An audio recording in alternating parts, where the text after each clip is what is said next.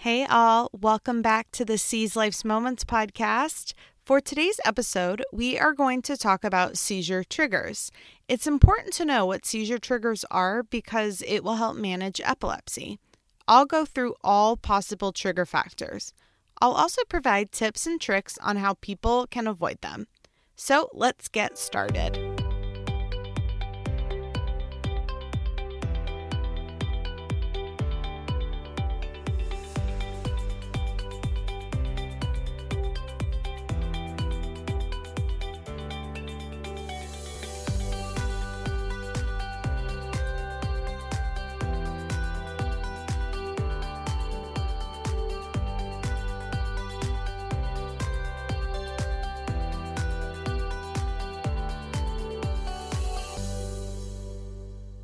People with epilepsy have to adjust their lifestyle in order to stay away from their seizure triggers.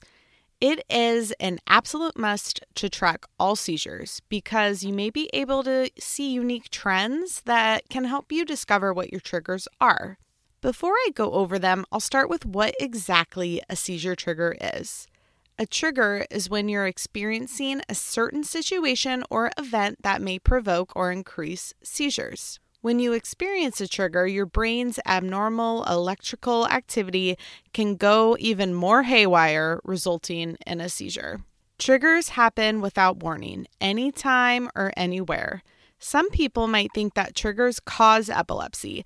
That is not the case. Triggers just play a role in increasing your chance of having a seizure. They are different for everyone, just like how there are different types of epilepsy, different types of seizures, and now we are talking about different types of triggers. I'll start with the most common types of triggers. In 2013, there was a study where 405 participants who were people with epilepsy tracked down their trigger factors every time they had a seizure. 89% of the participants reported at least one trigger. The most common reported triggers in this study were missing medication, sleep deprivation, emotional stress, and fatigue. I'll go through each of these findings from the study, starting with the most reported trigger factor, and that is missing your anticonvulsant medication. It is necessary to set reminders for taking your medication. Personally, I use the basic phone alarm, but there are also apps to help remind you to take your medications. Some are free, while others you do pay for. I will name a few apps later in this episode. I experienced this trigger of missing my medication.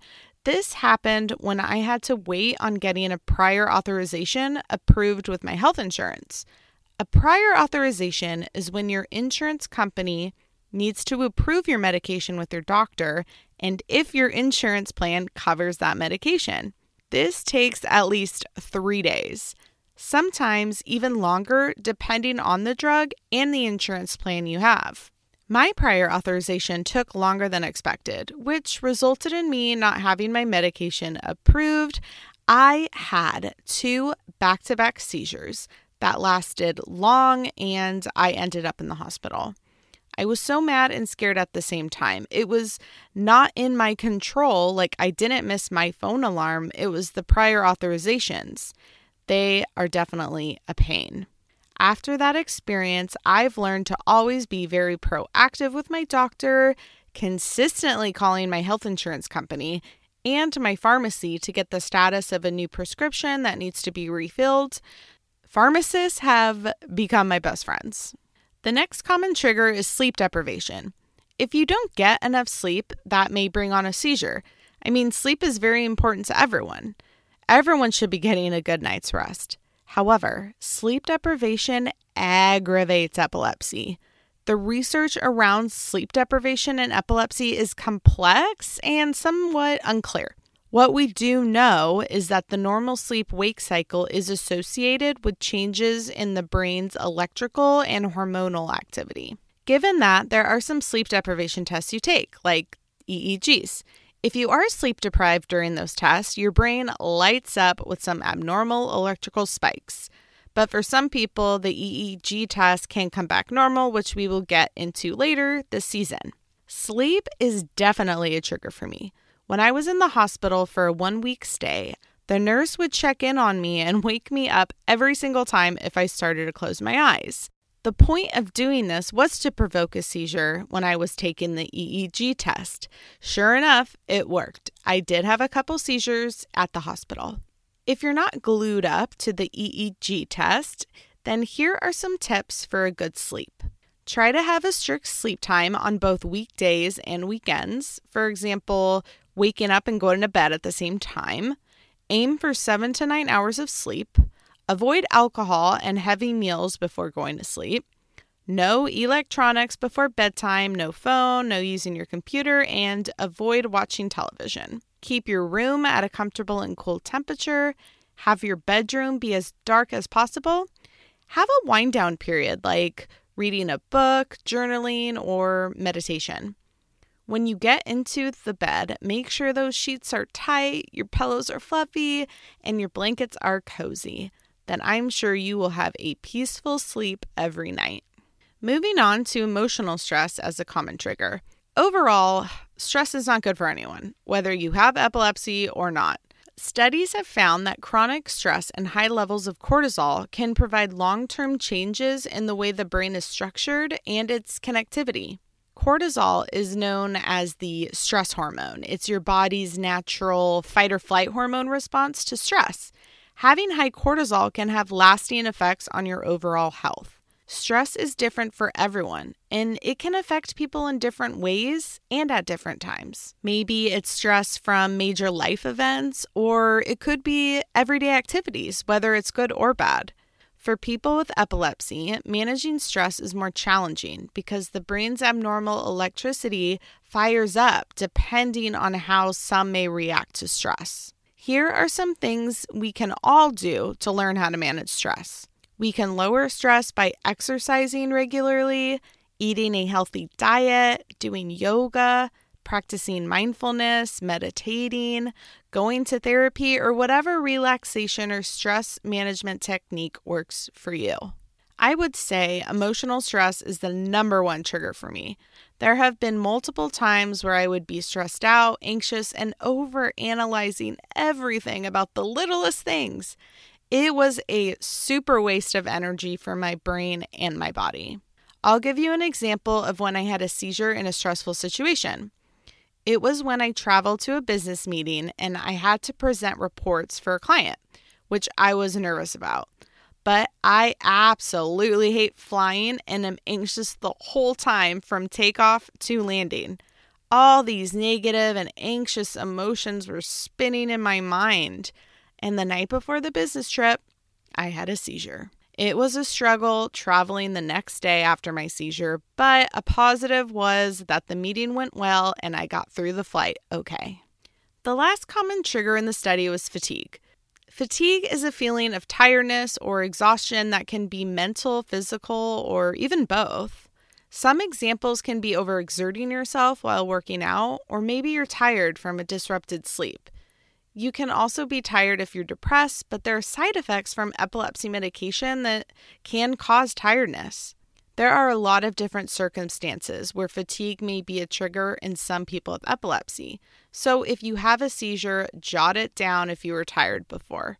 Here are some ways to improve tiredness and fatigue get good sleep, eat healthy, when you exercise, exercise at your own pace. When I'm in a workout class, I always feel like I need to keep up with everyone. But having seizures, I know how much my body can take, so I don't try to keep up with the class anymore. There have been a couple times where I've had a seizure when I've done hot yoga, kickboxing, and even Pilates. It feels like epilepsy doesn't want me to work out, but I push through it. Here are some tips if you do attend an exercise class. Get there early. Tell the instructor you have epilepsy. And if you do happen to have a seizure, instruct them on what they need to do. They will appreciate it. Okay, so now you know some of the common triggers that were reported in the study. Let's go over a few more triggers that are less common alcohol and drugs. Drinking a lot of alcohol or doing drugs may be a trigger for some people with epilepsy. If you do drink alcohol heavily and you stop suddenly, then you may have withdrawal seizures. For me, I love a good glass of red wine with a nice steak dinner. Although some doctors say no drinking at all, while others say one glass is okay. Drinking alcohol really depends on the medications you take, your types of seizures, and your medication side effects. I would ask your doctor about the correlation of drinking alcohol with your medications. For drugs, we all know the bad drugs to stay away from. But later in the season, we will discuss a very hot topic, which is marijuana, CBD, and epilepsy. Another less common trigger flashing lights. Okay, a lot of people think flashing lights is a trigger for everyone who has epilepsy, and there has been media around it, especially with the latest Star Wars movie.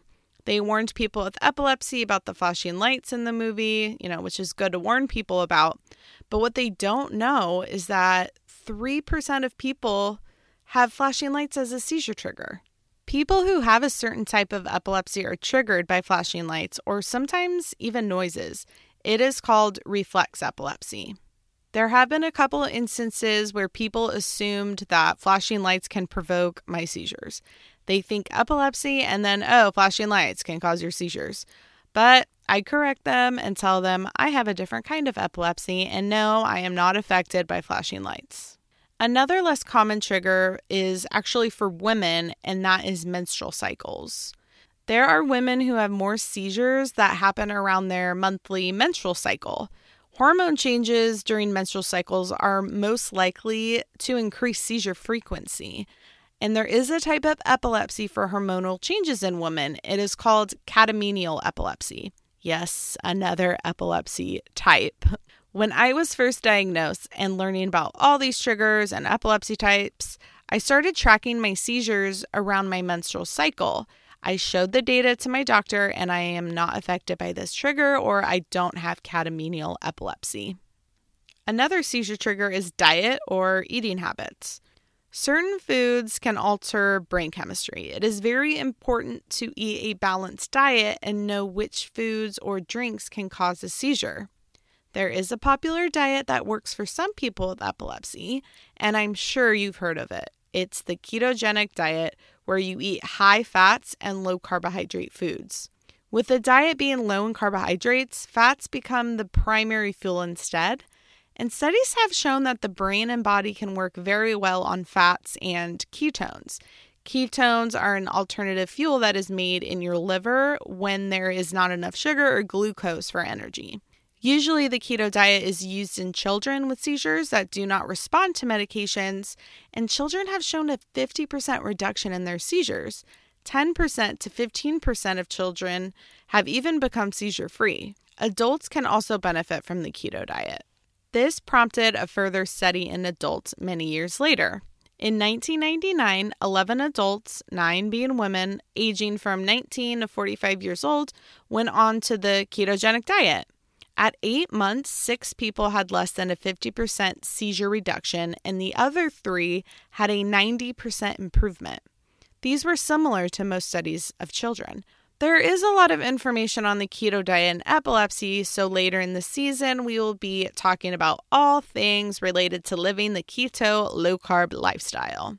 As for drinks, look out for caffeine. Too much caffeine can trigger a seizure. I absolutely love cold brews. One time I had so many delicious cold brews, but then I had a seizure. I didn't think the cold brew provoked my seizure until it happened a couple times. So now I have to monitor my caffeine intake. All right, we went over all the seizure triggers people with epilepsy can experience. There are people who've had epilepsy for years and know exactly what their seizure triggers are. If you're newly diagnosed, it's important to note when you have a seizure so you can discover what your triggers are. If you don't know what provoked a seizure, here are some tips on tracking it. As I mentioned earlier, there are a ton of seizure detection apps. I'll name a few popular ones. Epilepsy Journal is a free app designed primarily for logging your seizures as they happen. They organize the information you provide and give you a visualization of any trends or patterns. Seizure Tracker is another free app that helps you log in all your notes from the seizure's duration, any triggers you've noticed, upload videos, and what happened after the seizure. They also have graphs you can see. Instead of downloading an app, you can just write the seizure in a paper journal if you wish. Every time you have a seizure, jot it down the day and time it was at, how long the seizure was, any side effects before or after, medication changes, and how long it took to recover, or any other notes like what you did that day, what you ate that day. Maybe you had too many cold brews like I did. Uh, maybe you exercised too hard or you were stressed about something. The more details, the better. What I do to track my seizures is through a Google form. I created a simple Google form and added these questions to the form the length of the seizure, the time of the seizure, and then other additional notes. When I have a seizure, I submit the form either on my computer or on my phone. Again, it's super helpful to journal or use apps to track seizures. Show these notes to your doctor, and you may see certain trends and patterns. It might take some time to know what your triggers are, but once you nail down what those triggers are, you'll adjust your lifestyle for the better. This will help manage your epilepsy. Well, that's it, folks. Thank you for tuning in to the Seize Life's Moments podcast to chat about seizure triggers. I am not a doctor or a nurse, I'm just a person who has epilepsy.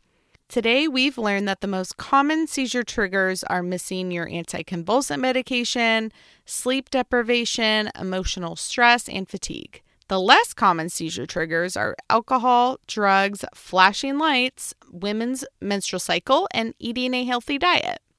It's very important to journal and track your seizures, the length, time, and any other things you are doing. You may discover any trends or patterns that may lead you to know what your seizure triggers are. Head over to my website, www.seizelifemoments.com, and review additional show notes about triggers, tracking apps, and download the Google form I use and check it out. If you are enjoying this podcast, please let me know by leaving a review in Apple Podcasts. Until next time, signing off.